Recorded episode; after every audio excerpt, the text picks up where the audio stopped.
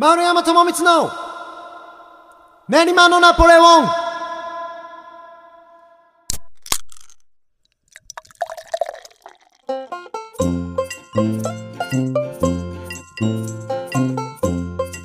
皆様どうもごきげんよう。丸山智光の練馬のナポレオン、お相手はハチャトゥリヤン楽団丸山智光と同レコードの鈴木裕太郎です。よろしくお願いします。鈴木さん、はい、お久しぶりです。そうですね丸山さん元気ですね。今日元気ですよなんかね、元気じゃなかったからね、そうですね、割とねちょっとビールなんかいただっちゃったりして、はい、これテーマソングの前にも流れてる乾杯、はい、乾杯、はい、うん、あーうめえな。お腹すきました。お腹すいたね、はい、もうちゃっちゃと片付けて飲みえ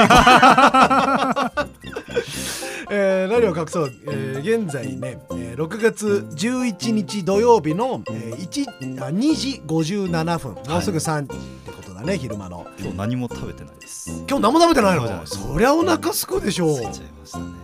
あのー、僕のシラスの放送でね、うん、えーとバンジョーレッスンの回をボリュームさんボリュームさんをやった直後ですね、うんうん、であのその放送の中でも言ってたんですけども、終わったら飲むぞみたいなね、うん、ことをもうずっと言い続けて、うんまあ、だから終わって飲んでという状態を今皆様に聞いていただいてるわけなんだけど、ね、いやまたね、その久しぶり感が強いのがこのね、リナポがさ、あの本当は先月の末に、うん、あの収録する予定だったんだけど、ねまあ、ごがつぶんっていうことでしたね。そうポッドキャスト分をね、あのシラスの生放送のやつはやったんだけどさ、うん、まああれの前後で、まあ、ちょっと私がいろいろありまして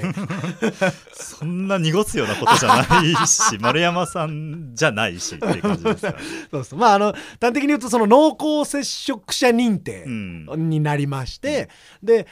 えーと、今のそのいわゆる政府の制度みたいなのがちょっと俺も分かんないんだけど、まあいろいろ調べて、はい、でまあ一応自主的に、えーと、僕は陰性だったんですけど、うんうん、あのまあ、自主的に、えーと、その期間、まあ、ネットに書いてある情報をもとに、まあいつかかんぐらいかなは、えーと、人との接触を避けようということで家にいたんですね。ちょっとそのあのー、僕以外に行動を共にしてた人たちが、はいはいはい、結構その大勢かかっていたもので、なんか俺がかかってないのがむしろ不思議なぐらい、うん、ツアーに行ってたメンバーの方々ですね。そうそうそうそうそうそうで、まあプラスそのお客様とかちょっと迎えてくれた方々とかにもちょっと派生しているような感じだったので、お客様はどうだろう、あでもお客様もいたのかな、うん、そうそう、なんかそういうこともあったみたいで、うん、あの風評被害になるといけないから、あんまりね、具体的なことは言わないけど、で,、ねうん、でも本当にあの別に誰かのせいとかでは全くなくて、うん、普通に毎日気をつけて行動はしてたんだけど、えーと、無症状だった方が見に来られたライブがあって、なるほど。でその後発症したっていう連絡をあの受けた時に、まあ、割とちょっと症状があるメンバーとかもいたみたいなことで、でそっから俺も俺なんもないんだけどなと思いながらちょっと検査を受けようか一応と、うん、でさ、その検査を受ける田舎もなんていうの、すげえさ、もちろん受けた方がいいんだよ、はいはいうん、絶対受けるべきなんだけど、うん、これがまたさ、受けて症状はないけど受けて陽性だったらそれこそとおかかんぐらい缶詰なわけじゃんか、ねうん、隔離されるわけじゃんか、はい、でなんか本当はこんなこと言っちゃいけないんだろうけど、受けなければさ、うん、あ別になんともないわけじゃんか、症状が出てなければそれもなっていう感じ、うんうん、自分が巻き込まれてみて、それもまた不思議な制度だななんて思いながら、まあもちろん受けまして、まあ陰性だったので、うん、でもまあそういう状況ちょっとね、うんあのてんやわんやしてる状況だったんで、周りが僕も自主的に、えー、自分を隔離すると、えー、自分では自宅謹慎と言ってましたけど別に何かをやらかしたわけではないまあ今までの積み重ねじゃないですかポイントがもうあれだね、花粉症みたいなもんでね、いっぱいになっちゃったんだねこぼれ出しちゃったから謹慎をいやなんかさ、その何自主隔離とかね、うん、なんかそういう最初そういう言い方をしてたの、はいはいはい、なんか自主隔離とか。でもなんかいろいろさ、あのー、エスエヌエス とかでパッとね、まあ、誤解を招かないような表現とか、まあ、別にそんなつぶやくわけじゃないんだけど、うん、で一回配信したりとかもしてさ、暇だったから、はいはいねうん、だからその時になんて書こうかなみたいな時にいっか自宅謹慎でそれこそ心配になる人がいるんじゃないですか確かに一番ほらその自宅に一人でいる状態のことで一番聞きなじみのある言葉ってさ自宅謹慎じゃんそうまあ高校生までじゃないですか自宅謹慎ってそうだね、うん、あの定額とかだよねそうそうそうそうでも実はあいつゲーセン行ってましたとか言われてちょっと伸びたりするやつねそうそうそうそういや定額したことあります、ね、俺も今聞こうと思ってあるありますよ俺あるかな俺定額は実はないかも、うん、いや大学ももちろんないんだけど、うん、ないなあのー、厳重注意ぐらいで済んでるだから先生は一番目の敵にしてたと思う、うん、あ、うん、あいつギリギリ攻めてくるあいつ絶対みたいなそうそうそうギリギリ攻めてライン割って割ってない割った割ってないみたいな感じ公安的なマークをされてそうそうそうそうそうそうなんだよ、うん、いや何でしたんですか僕はえー、っとテスト期間中かなんかに、うん、友達とカラオケに行って、まあ、別にカラオケに行くことは問題ないんですけど、うん、そこで友達がタバコを吸ってたのがバレてで、まあ、一緒にいた僕もっていう感じでした連帯責任だね、はい、連単自殺ではない、ね、そこまではいかなかったそうだねそうそうだまあまあそんなあるよな毎日反省文みたいな作文書かされたりとかして高校の時だったんですけどあった、ね、先生も来てくれてあ家にねあでも親に申し訳ないなって感じでしたね親が頭下げてるところっていうのは見たくないですか、ね、見たくないですね今思い出しても辛いですもんねですよね、うん、俺だってそれ金八先生とかでしか見たことないけどそれでも辛いもん、うん、あのさなんか前掛けみたいなのをしたお母さんエプロンとかしたまんまさこう何あのスリッパみたいなのでペタペタペタペタ走ってもう何やってるのみたいなやつあるじゃんドラマであります俺あれだけでも割とやめてってなるも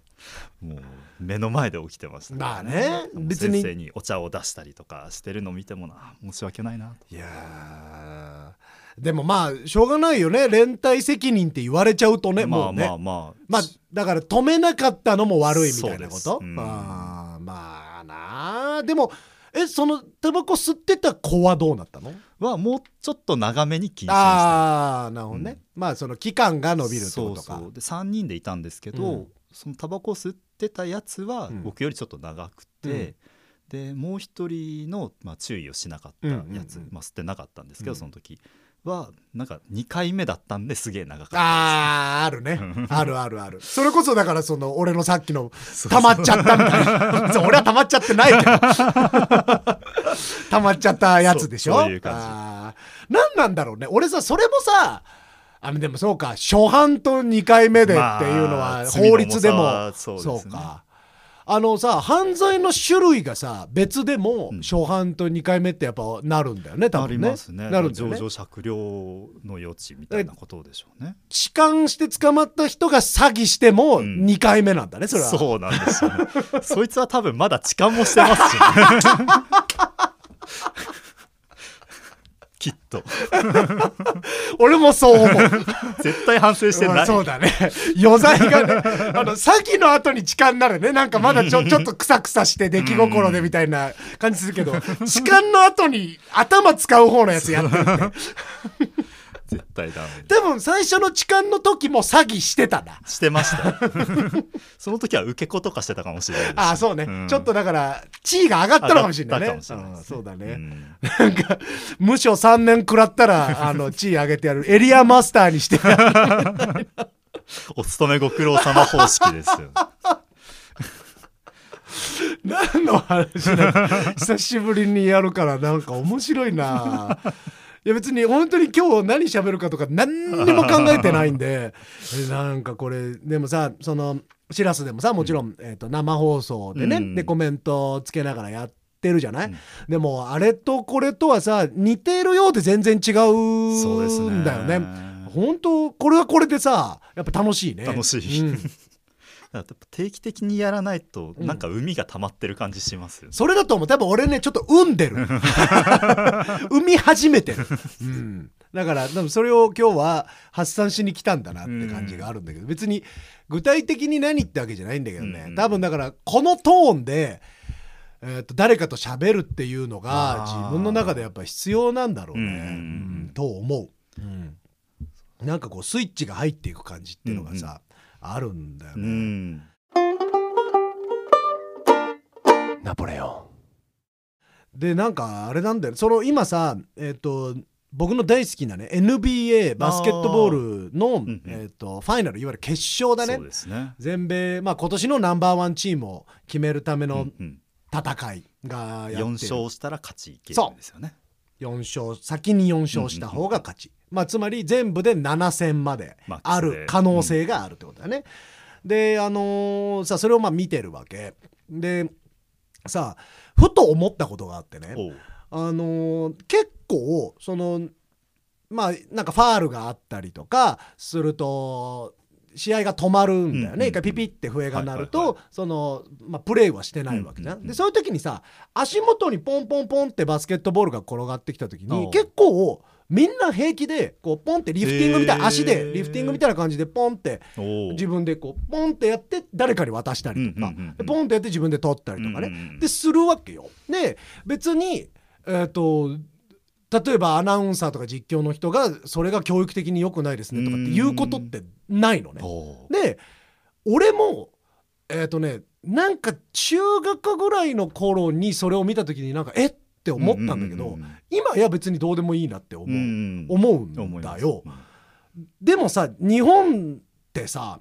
多分ねアメリカではバスケットボールを蹴るなって言われたことない俺言われたことないで、えーと、日本ではバスケットボールは蹴っちゃいけないって言われてたのね、うん、でバレーボールも蹴っちゃいけないって言われた、うん、バレーボールなんてさレシーブで足ですることだってあるのにそれでも蹴るなって言われてたわけ、うん、要するにまあ振り抜くなってことなのかな、うん、でもだから蹴るっていうのがまずどこまで、まあ、でもチョンも多分ダメですよね。あの先生は怒るよ、うんうん、足でつつくぐらいでも怒られる、怒るよね。足でまずコントロールコントロールしたら怒るよね絶対、そのコネコネしたら怒るじゃん、うんうんうん、でもあの最近 エヌビーエー の選手も結構サッカーとか好きでああのリフティングとかボールで、うん、それこそ試合前の練習でリフティングしてポンってやってバスケのゴールに入れるみたいな、それをなんかすごいみたいな動画がさ、うん、インスタグラムのやつが上がってたりとかもするようなね、はいはいはい、であのなんだろうあのバスケットボールを蹴らないでくださいっていう、うん、あの教え何何なんですか、ね、いやでもあれマジで何、僕はずっとサッカーをやってたので、うんうんうん、なんか癖で足で触っちゃうことはあったんですけど、うんうんうん、すごい怒られてて、でも何がいけないのかが分かんないんですよね、うん、傷つくわけでもないし、あのさ例えばあの振り抜いて、うん、えー、とパンクしたりするんだったらあ、まあ、壁に思いっきり蹴ってみたいなのを何回も繰り返すとか、なんかそうそうそう、うん、その明らかに破損を目的とした行動なんだったら分かるよ、うんうんうん、まあ、それはやっちゃいけない、それはやっちゃいけないよ、うん、それどんなものでもそうじゃん、うん、そんなのそうです、ね、机とかでもロッカーとかでもそうだよそうですね、うん、だから机はちょっとドンってやるぐらいだったら別に別に怒んないじゃん、うんそのちょっと重めのものを乗せたりとか、うんうんうん、そういうことだったりも、まあ例えば机の上に乗ったら怒られるのは、えー、とそれはそのそこに多分菌がたまるからとかさ、ね、あるじゃない、衛生的な問題だったりするんですよね、衛生的な問題もあるじゃない、うんうん、で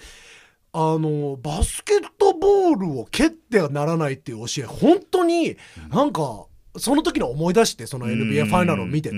で今俺は見てて何も思わないんだけど、今、うん、のバスケットボールをこうリフティングしてとかポンってね、はいはいはい、単純に足の横ぐらいでほんとポンって何回かバウンドしてきたやつがちょうど足でポンってやったら手元に来るぐらいの感じよ。でそれをさ多分でも俺が例えば中学高校の頃バスケ部でそれやったら、うん、もう多分コーチ激怒で、えー、と校庭じゅっしゅう手つなぎスクワットひとりじゅっかいとかやらされるよ多分多分だけど、うんうん、でもなんでですかって聞いても絶対ちゃんと説明できないと思う、できないでしょうね、うん、だって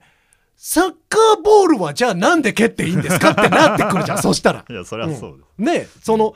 ボールは蹴るなならわかるよ、うんそのそうですね、ボールっていうのは蹴っちゃいけないものなんだと、うんうんうん、あの赤ちゃんの頭と一緒だって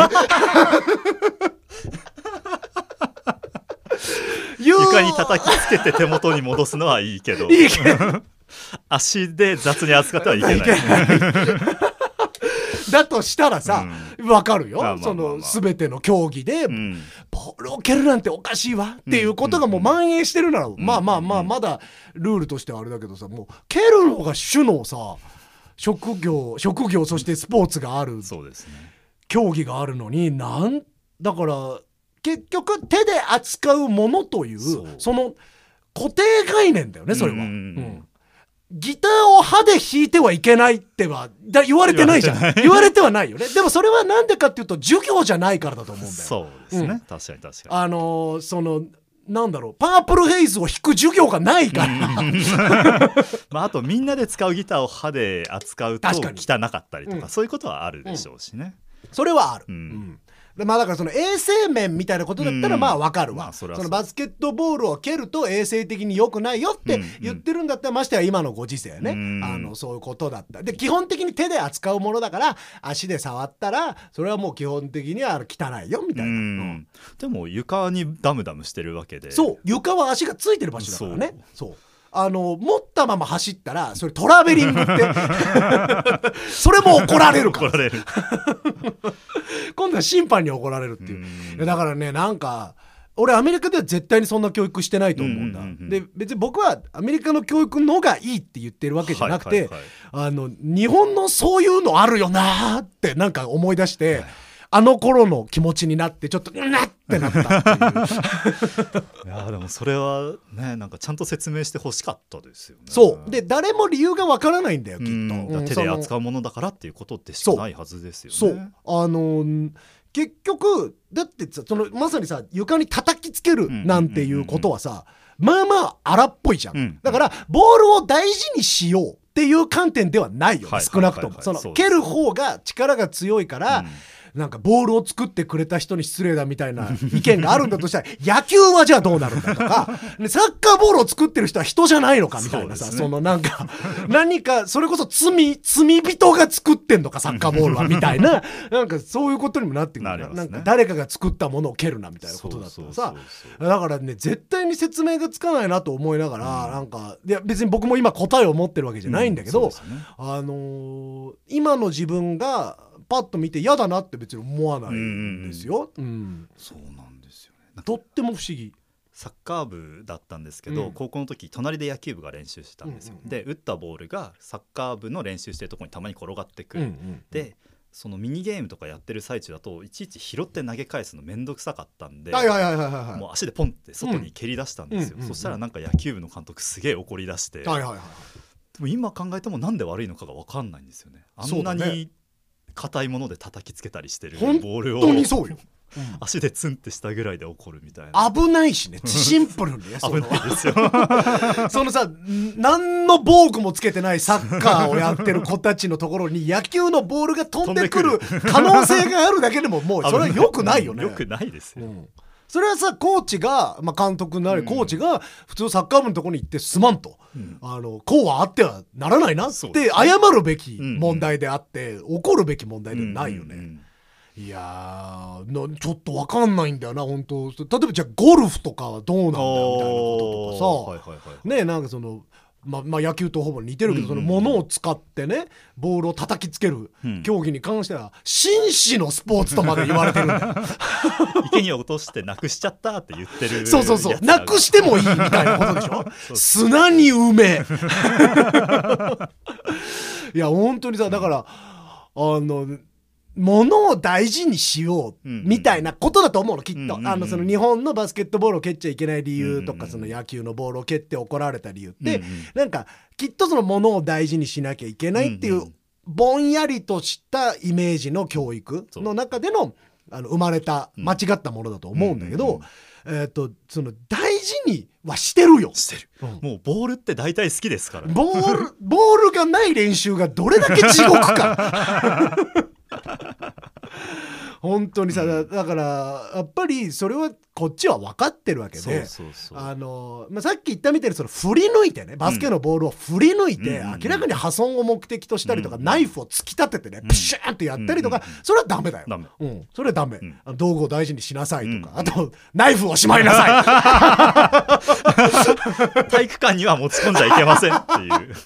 いう学校にもそのサバイバルナイフをしまいなさいその牛刀をしまいなさいおい高橋、お前なんで牛刀持ってきてるんだあとバスケットボールを蹴るな牛刀を使う部活兼任してるのかもしれないですね高橋は曲ゲームだ曲ゲームだよ、飲むんだよ多分雑ギブみたいな、雑ギブだね、うん、いやだからさ、もう本当そういうのって違うよなと思って、うんうんうん、あのわ僕ね分かるのは、例えばじゃあ野球だったらバットを大事にしようとか磨いたりとか、うんうんうん、グローブを大事にしようとかさ、はい、サッカーだったらスパイク大事にするとかね、うんうん、あのまあ、バスケ部だったらバッシュとかを大事にする、うんうん、これめちゃめちゃ大事なこと。これは別になんか物を大事にするっていう教育ももちろんそうだし、うん、なんかこうなんていうのかな、やっぱりそういう人ほどさ、えっと競技が上手くなるってこともあるじゃん、うんうんうん、とか自分は何のおかげで何ができてるのか、うん、そうですね、僕だったら例えば楽器を大事にするようなものじゃないですか、うんうんうん、だからそれを大事にするっていうのは当たり前なんですよ、うん、でそれとバスケのボールをリフティングしてはいけないこととはつながらないんですよね。つながらないですよ、はい、うん、あれはだって叩き叩きつけてますからねダンクとかさ本当ですよ、うん、だからでブロックするときなんかはたいてるし、うんうん、過激な監督なんて投げつけたりするんですよ、ね、もう全然俺投げられたことありますよもう全然ドッジボールよろしくバーンって溝落ち入れられたことあるけど、うん、蹴ったら怒られる、蹴ったら殴られる武器として使用してるやつが何を言ってるんだっていうだからもう、まあ、今はそういうのはないんだろうけどね、でもなんかあったなと思って、うん、あのだからそのものの考え方ってさ、うん、なんかすごいファジーっていうか、うんうん、時代によってももちろん変わるし、なんか常識なんてそんなことで生まれてるんじゃないかなっていうのがね、うんうんうん、すごくそのその エヌビーエー の選手が普通にボールポンって蹴ったのを見て、うんうんうん、なんかあってなんかあったこんなことっていうので、なんか本当に思いましたね、うんうん、いやこの話ができてすごく良かったですずっとやっぱそう思ってた、でこれが海だなよかったよかった、うんうん、ろくがつ中に出せて、まあ、多分ねあの聞いてる人こんなこんなポッドキャストを聞いてる人は大体俺派だと思うんだよねそのボールをなんで蹴っちゃいけねえんだみたいなタイプだと思うから納得してくれてる人が多いと思うんだけど、でももしあのそうじゃないんですって、なんか理由があるんですっていうのがもし あ, あるんだったら教えてほしい本当に、うん、あのおい教えろよじゃなくて、本当に俺らが気づけてないその大事なポイントがあるかもしれないし、それがあるんだったら本当教えてほしいなと思うんで、ぜひお便りくださいという。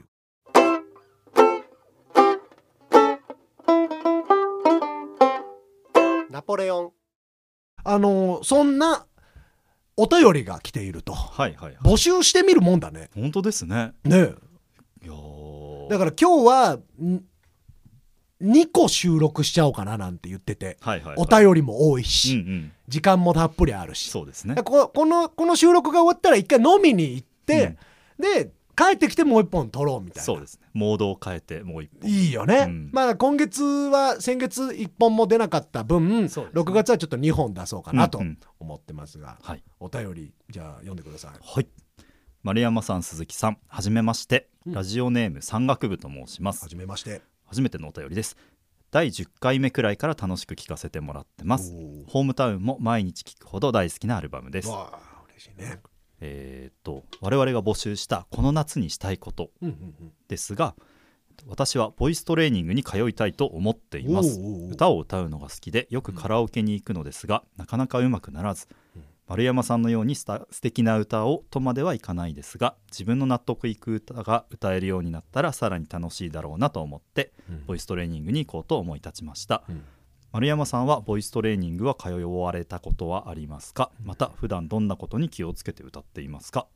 いつも素敵な放送ありがとうございます。これからも応援していますということです。なるほど。山岳部さん、山岳部さん、はい、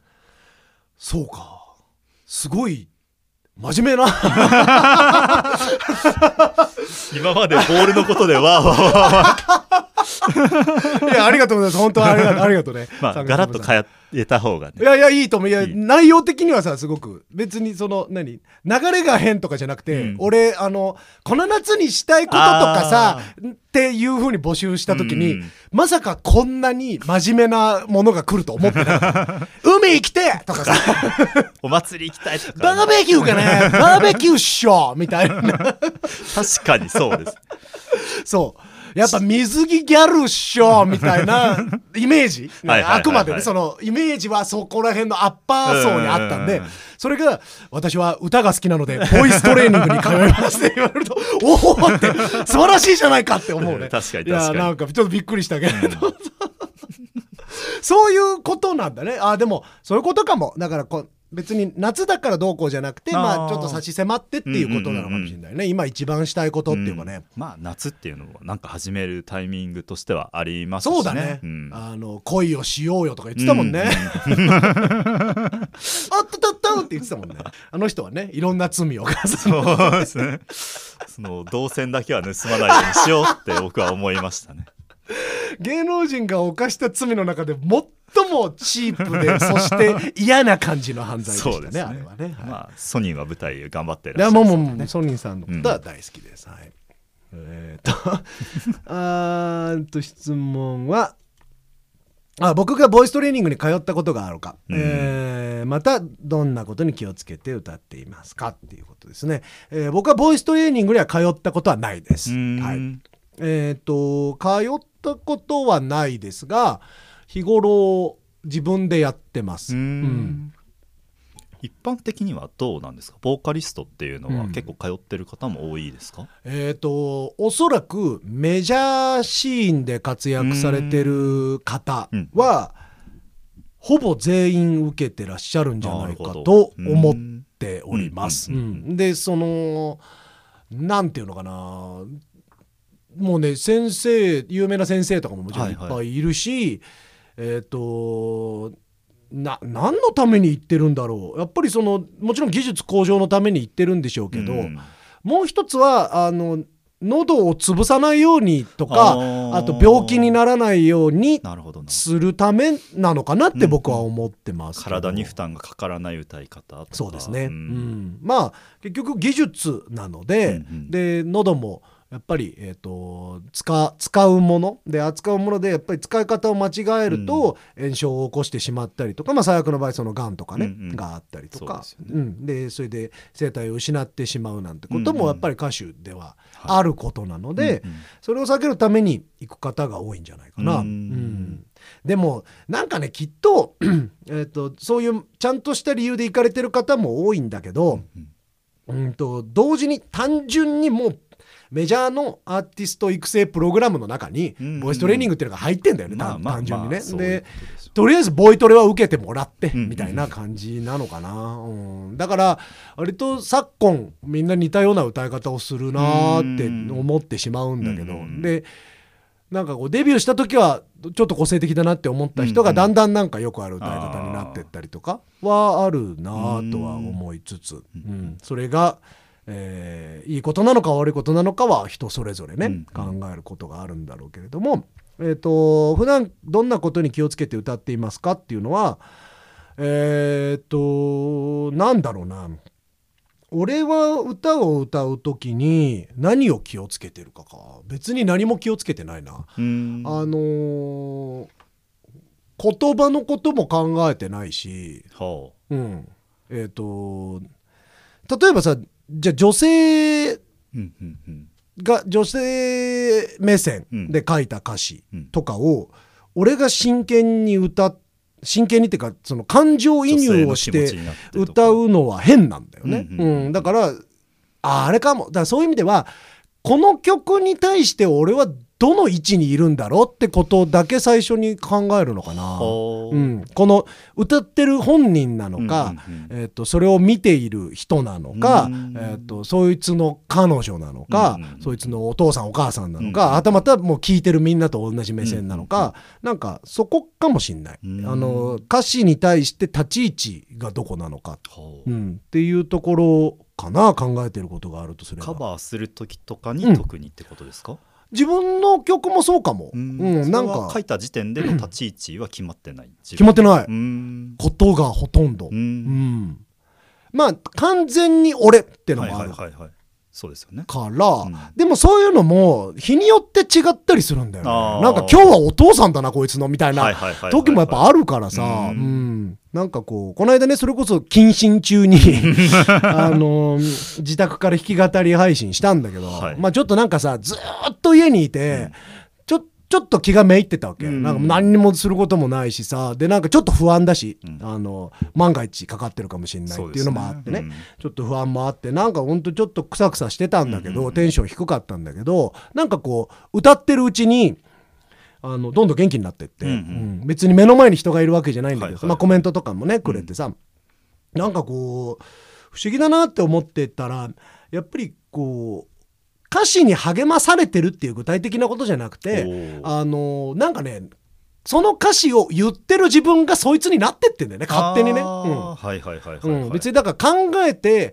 愛してるよって歌詞だから愛してる気持ちで言わなきゃじゃなくて、愛してるって言ったらもう愛してる気持ちになるんだよ。だからそのそう言葉の方が多分脳みそより強いと思うから、あの俺はそっちのが大事だと思う、うん、だから、えーと、ここの歌詞の意味はねって言って歌わなくていいと思う。言ってたら絶対ちゃんとあのその気持ちに言葉がさせてくれると思うし、えーとまあもちろん歌う上で、まあ、もう一つじゃあ気をつけてることなのかな。これは俺は正直ボーカリストなら全員できなきゃいけないことだと思うんだけど、えっと空っぽにすること、何の固定観念も持たないこと、うんうんうん、それは今日はこういうふうに歌おうみたいなことすらも思わない。うん、うん、あのー、あんまり良くないと思う。うん、うんうんえーともちろんその誰々に捧げますとかさ、誰々のために歌いますってことは、うんうんあるし言うこともあるけど、で本当にそれがふさわしい時だっていっぱいあるけど、 そうですね、その時でも俺は歌手はきっと捧げてないと思う。あのいい意味でその人だけに言ってるわけじゃない、あのその人を中心に据えてぼやーっといろんな人の顔を見てると思う、うんうんうん確かに歌詞とか曲がその場に正しければ、うん、その人にだけ向かって歌ってなくても、うん、その人のために歌ってることにもなる。そう別にその人一人のために歌わなきゃいけないような状況なんだったら、うんうん、本当にその人だけのために歌えばいいのよ、うんうん、あのみんなに聞かせる必要がない、ね、みんなに聞かすあのもちろんその亡くなった人なのかそれともなんだろう目の前にいる人なのか分かんないけど、うんうん、あのその他の人が聞く可能性があるんであれば、俺は表現者としては、えっと、空っぽであるべきだと思うね。で歌い始めた自分に問うべきだと思うね。うん、なんかこうパッて歌い始めた瞬間にさあれみたいな、うん、なんか今日こんな感じってやっぱなる時ってあるんだよね。なんか自分の声のトーンに驚くっていうか、うん、でなんかそう思ってないと毎日毎晩歌うような生活をすることもあるわけで、あの言い方難しいけど飽きちゃうよ、うん、まあそれは商売で使ってるわけですからね。そうそうそう多分そういうことかな、俺が気をつけてるのはね。うんなんかその調子がいい時はなんか今の丸山さんの感じでああ素晴らしいなと思うんですけど、うんうん調子悪い時ってすごく難しくないですか？そのためのトレーニングなんですよ。なるほど。はい。あのまさにそうで、あのまさに今言ってくれたね。俺は次しようとしてたこと話なんだけど。いや全然全然全然失礼じゃない。あのまさにそれが言いたくて、えっとボイストレーニングっていうのは土台を作るものだから。えーと、表現者としての表現の幅を作ってくれるもの、まあまあある種そうか、うん、なんだけど表現したいことがあればの話でね、うん、でえっとどう書いてるのかな。あ、そうだね。なかなかうまくならずって、よくカラオケに行くんだけどなかなかうまくなんなくて、うんうん、えー、と自分の納得のいく歌が歌えるようになったらさらに楽しいだろう、うんうん、自分の納得がいく歌っていうのが多分ね、山岳部さんは、うん、あのどこかにあるんだと思う、うんうんうん、誰かみたいに歌いたいとか、あと例えば高い声が出したいとか、うんうん、えー、としゃがれた声が好きとか、透き通るような声が好き、まあいろんな趣味があると思うんだけど、それの理想を叶えるためには、えー、とボイストレーニングっていうのはまあ確かに有効ではあると思いますね、うんうんうん、でそれはまあつまり楽器が上手くなることと一緒で、うん、楽器が上手くなっていろいろなことができるようになるようにボイストレーニングをすれば、うん、ある程度自分の欲しい声っていうのが出せるようになるんですけど、うんうんとそれは決して表現をどんどんどんどん広げてってくれることではない。あ、うん、だから、えー、とやりたいことがないんだったら意味ないっていうか、うん、俺, 俺的にはね、筋トレしてるだけみたいな。そうそうそうそう、だからただトレただ筋トレしてて、えー、と店もしない、スポーツもやらない、うん、で別にまあでもそれが例えば体で自分の体見てなんかこういいなって思える、その自己肯定力につながるんだったらそれも意味だし、そうですね、うん、まあでもそれぐらいかな、うんうん、であのーまあ、鈴木くんが言ってくれた通りさ、えー、と調子が悪い時ってのもあって、うん、やっぱりこうその瞬間今のその空間にうまく順応できない時っていうのはあって、うん、そういう時に歌う時に、えー、ボイストレーニングをやっているとえっ、ー、と無理をさせない、体に無理をさせないとか、うん、変に気持ちでプッシュしちゃって喉を潰したりとかしないように、うんうん、自分の喉の動きとかをあの客観的に観察できるようになるので、うん、あのそういう意味で僕はボイストレーニングをしてます、うんうんうん、息の使い方とか、うんうん、体の使い方。毎日のようにやることですか？だいたい毎日のようにやっあのその広い意味ではやってんじゃない、うんうんうん、あのあーあーあーみたいなのを毎日やってるわけじゃないけど、はいはい、まあ、普通に歌ったりだとかとか、あとはそうだね、なんかまあ筋トレをしてる時も あ, あのある種そのボイストレーニングとしてやってる種目もあるので、うんうんうん、そのまあ基本的にはねボイストレーニングって俺息のコントロールの仕方だと思うんだよね、うんうんうんうん、で息のコントロールの仕方とあとはその喉の使い方、うんうんうん、まあ、そのふたつだけなんで、えー、とそれはいつでもできる、うんうん、でこう例えばこれを長くやるだけでもめちゃめちゃトレーニングになる、うん、それは何のトレーニングなんですか？これがまさに息の使い方だね、えー、とここに溜まってる空気を、うん、唇をずっと一定に震わせるため、だから要するに息の速度をコントロールする、うんうんうん、で低い音にしようと思ったら、うん、息の速度が変わるんだよね、うんうん、でそれをこう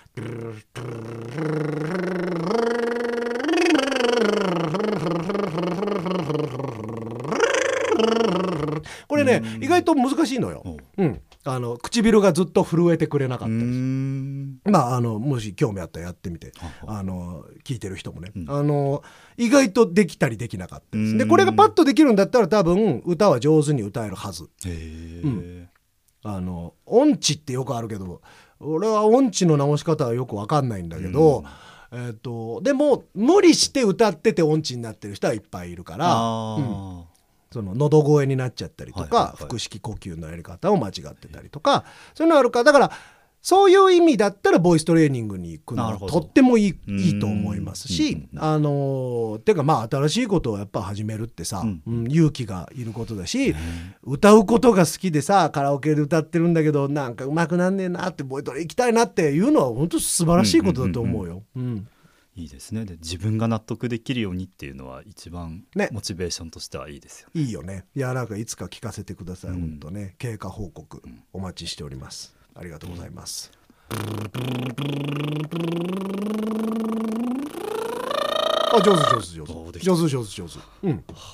やった。そうそう。それをできるだけこう息の量を、えー、と無駄に捨てもせず、うんえー、とできるだけコントロールして、まあ、つら本当にコントロールなんだよね。えー、と出過ぎもいけないし、うんうんうん、少なすぎもいけない。なんか今無駄に出しちゃってたなっていう感じはして。無駄に出した瞬間あったよね。うん、でそこをもっとこうシンプルに本当にその音だけをめがけた振動数を息で使えるかどうかっていう、高い音にしようと思った時にちょっと息強くしちゃったなと か, とか腹でこううんって押し込もうってしたりさ、うんね、こ, こ, こうねちょっと肩をすくめるようなとか、うん、体に力が入ることっていうのは割と最初よくあるんだけど、うん、それいらないのよ、うん、本当にあの体に溜めた空気をただ口でどう使うかだけだから、うんうんうん、でそこに喉をどう通し、どうし、どう通して絡ませるかっていうことだけだと俺は思うんだよね。もちろんもっとそのレベルの高い話はいっぱいあるんだけど、はいはい、あの最初っていうのは本当それで十分だと面白い思います。ありがとうございます山岳部さん、はい、あ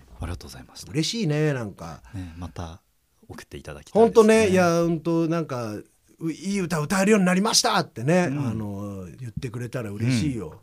あったく最初の話からも全然違うよくこんな真面目に話してられましたね。本当だよねお前何なんだちょっと前まで牛刀持ってバスケットボール刺してとかそんな話だったのまあそれもこれも私たちなんでしょうねってことだよね、はい、うん、本当に詰め込んでお届けしましたありがとうありがとう。でもこうやってねなんかホームタウンもさ毎日聞くほど大好きですって言ってくれて、うん、本当に嬉しいですね。だいじゅっかいめくらいから聞いてるって言ってるけどこれ今何回目なのこれもう分かんないんですよねさんじゅう, さんじゅっかいぐらいやってんのやってるんじゃないですか。やってんのかな、はい、うん、あなんか よんじゅう? よんじゅうぐらいやってんのかなんとかだった気がしますね。だとしたらものすごい古参リスナーだよね。確かにそうです ね, ねなんかねありがとうございます。まあ、ただ一つだけ気になるのが山岳部なのに歌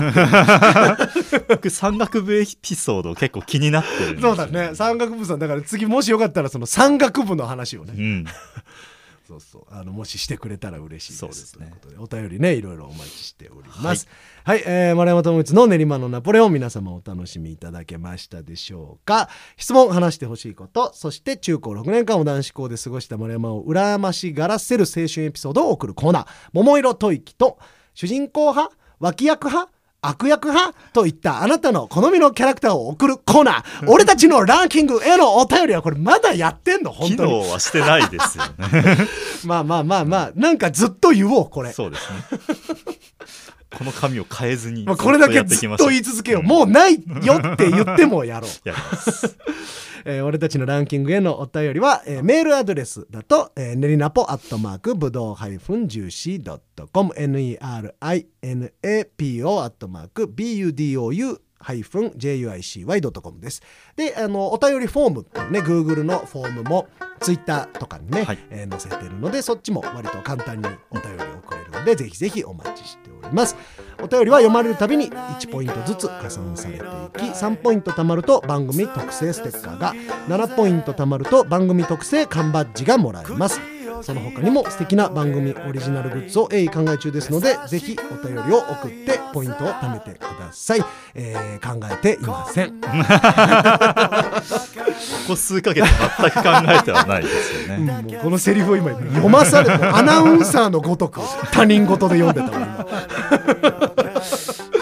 えー、番組のツイッターアカウントにて収録時の写真を随時アップロードしていきますのでぜひともフォローよろしくお願いいたします。次回もぜひ聴いてください。お相手はアジアトリア楽団丸山智光と不動レコード鈴木雄太郎でした。ナポナポーありがとうございました。ありがとうございました。して嫌気がさすのさ君のことばかり考えた夜もあったけ